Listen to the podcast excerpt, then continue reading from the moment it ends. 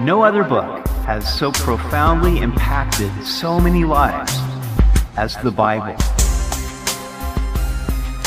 Welcome to Simply the Bible, the Through the Bible teaching program of Pastor Daryl Zachman of Calvary Chapel, Treasure Valley. Today, we see where the Lord gives Ezekiel a parable of three branches. These branches represent two kings of Judah and a third king whom God will establish in the future. We hope you'll join us as Pastor Daryl continues in Ezekiel chapter 17 on Simply the Bible. When people close their hearts to the truth of God's Word, how is God to get their attention? He can do it by making their lives uncomfortable, as he did with the prophet Jonah, or he can also present the truth to them in a different way. He can tell a story. And that is what we have before us here today. God gave a riddle that requires an explanation and a parable that illustrates spiritual truth. We continue in Ezekiel chapter 17. And the word of the Lord came to me, saying, Son of man, pose a riddle and speak a parable to the house of Israel, and say, Thus says the Lord God. A great eagle with large wings and long pinions, full of feathers of various colors, came to Lebanon and took from the cedar the highest branch. He cropped off its topmost young twig and carried it to a land of trade. He set it in a city of merchants. Now, it is believed that Ezekiel wrote this prophecy about 590 BC, two years before the Babylonian siege of Jerusalem. The great eagle with large wings and various colored feathers was King Nebuchadnezzar. The cedar tree either represented Judah or, more specifically, the Davidic line of kings in Judah. Now, cropping the topmost young twig referred to deposing King Jehoiachin, who was also known as Coniah or Jeconiah. He was only king for three months before Nebuchadnezzar took him to Babylon. Then he took some of the seed of the land and planted it in a fertile field. He placed it by abundant waters, and he set it like a willow tree. And it grew and became a spreading vine of low stature. Its branches turned toward him, but its roots were under it. So it became a vine, brought forth branches, and put forth shoots taking some of the seed of the land would refer to some of the people of Judah that Nebuchadnezzar left there, rather than wiping everybody out. He would leave them there so that they could work the land and pay him tribute. They were planted in the fertile field of Judah with its abundant waters. Now, this probably spoke figuratively of the fact that Babylon's oversight would allow them to have everything that they needed to prosper. The spreading vine of low stature referred to King Zedekiah, who was the youngest son of King Josiah. Zedekiah was a vine rather than a tree, meaning that he would always be a vassal king and would never grow to the place of prominence that his father had. At first, King Zedekiah turned toward Nebuchadnezzar having made an oath with him, he aimed to fulfill his treaty, seeing it as an acceptable arrangement. Zedekiah's roots were under Nebuchadnezzar, meaning that Jerusalem and Judah would receive their strength and protection from Babylon. But there was another great eagle with large wings and many feathers, and behold, this vine bent its roots toward him and stretched its branches toward him from the garden terrace where it had been planted, that he might water it. It was planted in good soil by many waters to bring forth branches, bear fruit, and become a majestic vine. So this other eagle was Pharaoh of Egypt. Now, Zedekiah had both internal and external pressure to make an alliance with Egypt against Babylon. Officials within his administration were likely pressuring him, as were the surrounding countries of Moab, Ammon, Edom, Tyre, and Sidon, who saw this new pharaohs rise to power as their opportunity to rebel against Babylon. Now, had Zedekiah remained loyal to Nebuchadnezzar, he would have saved Jerusalem and the temple. But instead, he chose to break his covenant and turn to Egypt for help, and that would prove to be disastrous. Verse 9 Say, Thus says the Lord God, will it thrive? Will he not pull up its roots, cut off its fruit, and leave it to wither? All of its spring leaves will wither, and no great power or many people will be needed to pluck it up by its roots. Behold, it is planted. Will it thrive? Will it not utterly wither when the east wind touches it? It will wither in the garden terrace where it grew. So God asked this rhetorical question Zedekiah doing this and rebelling against Babylon, will he thrive in this? Won't he be pulled up by the roots, his fruit be cut off, and his leaves wither? The Lord now explains the riddle and the parable. Verse 11 Moreover, the word of the Lord came to me, saying, Say now to the rebellious house, Do you not know what these things mean? Tell them, indeed, the king of Babylon went to Jerusalem and took its king and princes and led them with him to Babylon. And he took the king's offspring made a covenant with him and put him under oath. He also took away the mighty of the land, that the kingdom might be brought low and not lift itself up, but that by keeping his covenant it might stand. But he rebelled against him by sending his ambassadors to Egypt, that they might give him horses and many people. Will he prosper? Will he who does such things escape?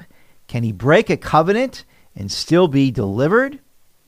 So after King Nebuchadnezzar deposed Jehoiachin and took him to Babylon along with the princes and many of the officials, he put Zedekiah into power and made a covenant with him. The kingdom was brought low, meaning that Nebuchadnezzar weakened it to the point that it could never rebel again. Now, if Zedekiah had kept his covenant with Nebuchadnezzar, he would have stood as king. But he rebelled by sending ambassadors to Egypt to get horses and an army. As I live, says the Lord God, surely in the place where the king dwells, who made him king, whose oath he despised, and whose covenant he broke with him in the midst of Babylon, he shall die. Nor will Pharaoh with his mighty army and great company do anything in the war when they heap up a siege mound and build a wall to cut off many persons, since he despised the oath by breaking the covenant, and in fact gave his hand and still did all these things, he shall not escape.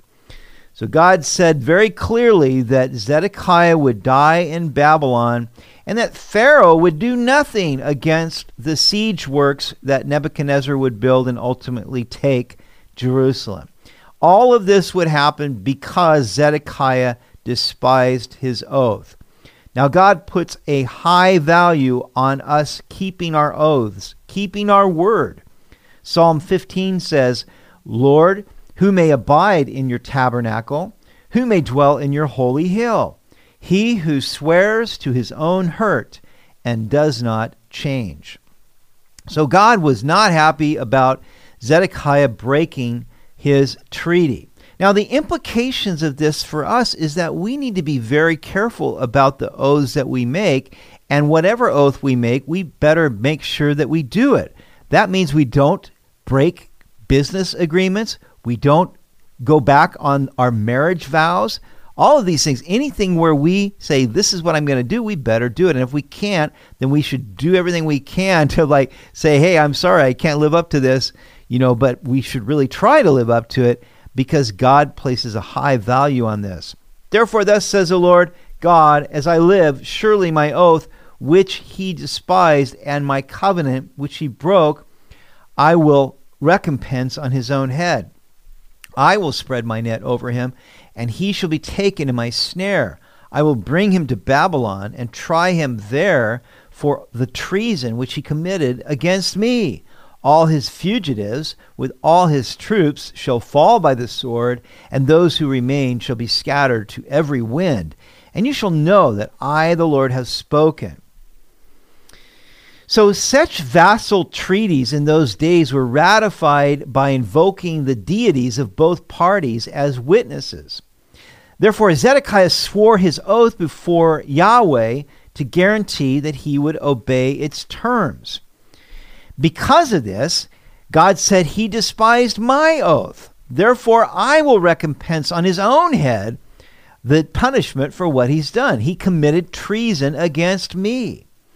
And so God was going to spread his net over him, and he would be taken to Babylon. Now, what happened is Nebuchadnezzar uh, arrested him along with the princes, and he killed uh, Zedekiah's sons before his eyes. Then he poked out Zedekiah's eyes and took him blind to Babylon, where he ultimately died. God said, Then you shall know that I, the Lord, have spoken. After these things come to pass, you will know that it was me speaking to you. And of course, God told him this not only through Ezekiel, but also through Jeremiah. Thus says the Lord God, I will take also one of the highest branches of the high cedar and set it out. I will crop off from the topmost of its young twigs a tender one, and will plant it on a high and prominent mountain. On the mountain height of Israel I will plant it, and it will bring forth boughs and bear fruit, and be a majestic cedar. Under it will dwell birds of every sort. In the shadow of its branches they will dwell, and all the trees of the field shall know that I, the Lord, have brought down the high tree and exalted the low tree, dried up the green tree, and made the dry tree flourish. I, the Lord, have spoken and have done it. So God Himself now would crop off a tender twig from this high cedar and would plant it on a high mountain. This is speaking of the Lord establishing His Son, Jesus Christ, as Messiah, the lion of the tribe of Judah, referred to here as the tender twig, and He would plant him on the high mountain of Israel. This speaks of the millennial kingdom when Jesus will reign from Jerusalem, and he will be as a majestic cedar bearing fruit, a shelter to everyone. And this will happen when God brings down the high tree of the kingdoms of men and exalts the low tree, his own son, who is despised by men, the low tree of the kingdom. You see, right now, the world despises the kingdom of God, but God will lift it up in those days. He'll bring down the kingdoms of this world and will establish his son as Messiah. Again, this was a riddle and parable to show what all God would do both in those days and in the days to come. God put it in story form because we don't always listen when he just speaks to us directly. But all of this is to show us that his word will definitely come to pass in its day. Let's close in prayer.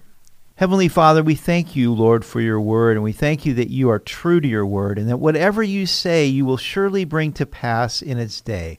I pray, God, that we would take to heart these things and trust in you and put them into practice. In Jesus' name, amen. You've been listening to Simply the Bible, the Through the Bible teaching program of Pastor Daryl Zachman of Calvary Chapel, Treasure Valley. For more information about our church, please visit our website at calvarytv.org.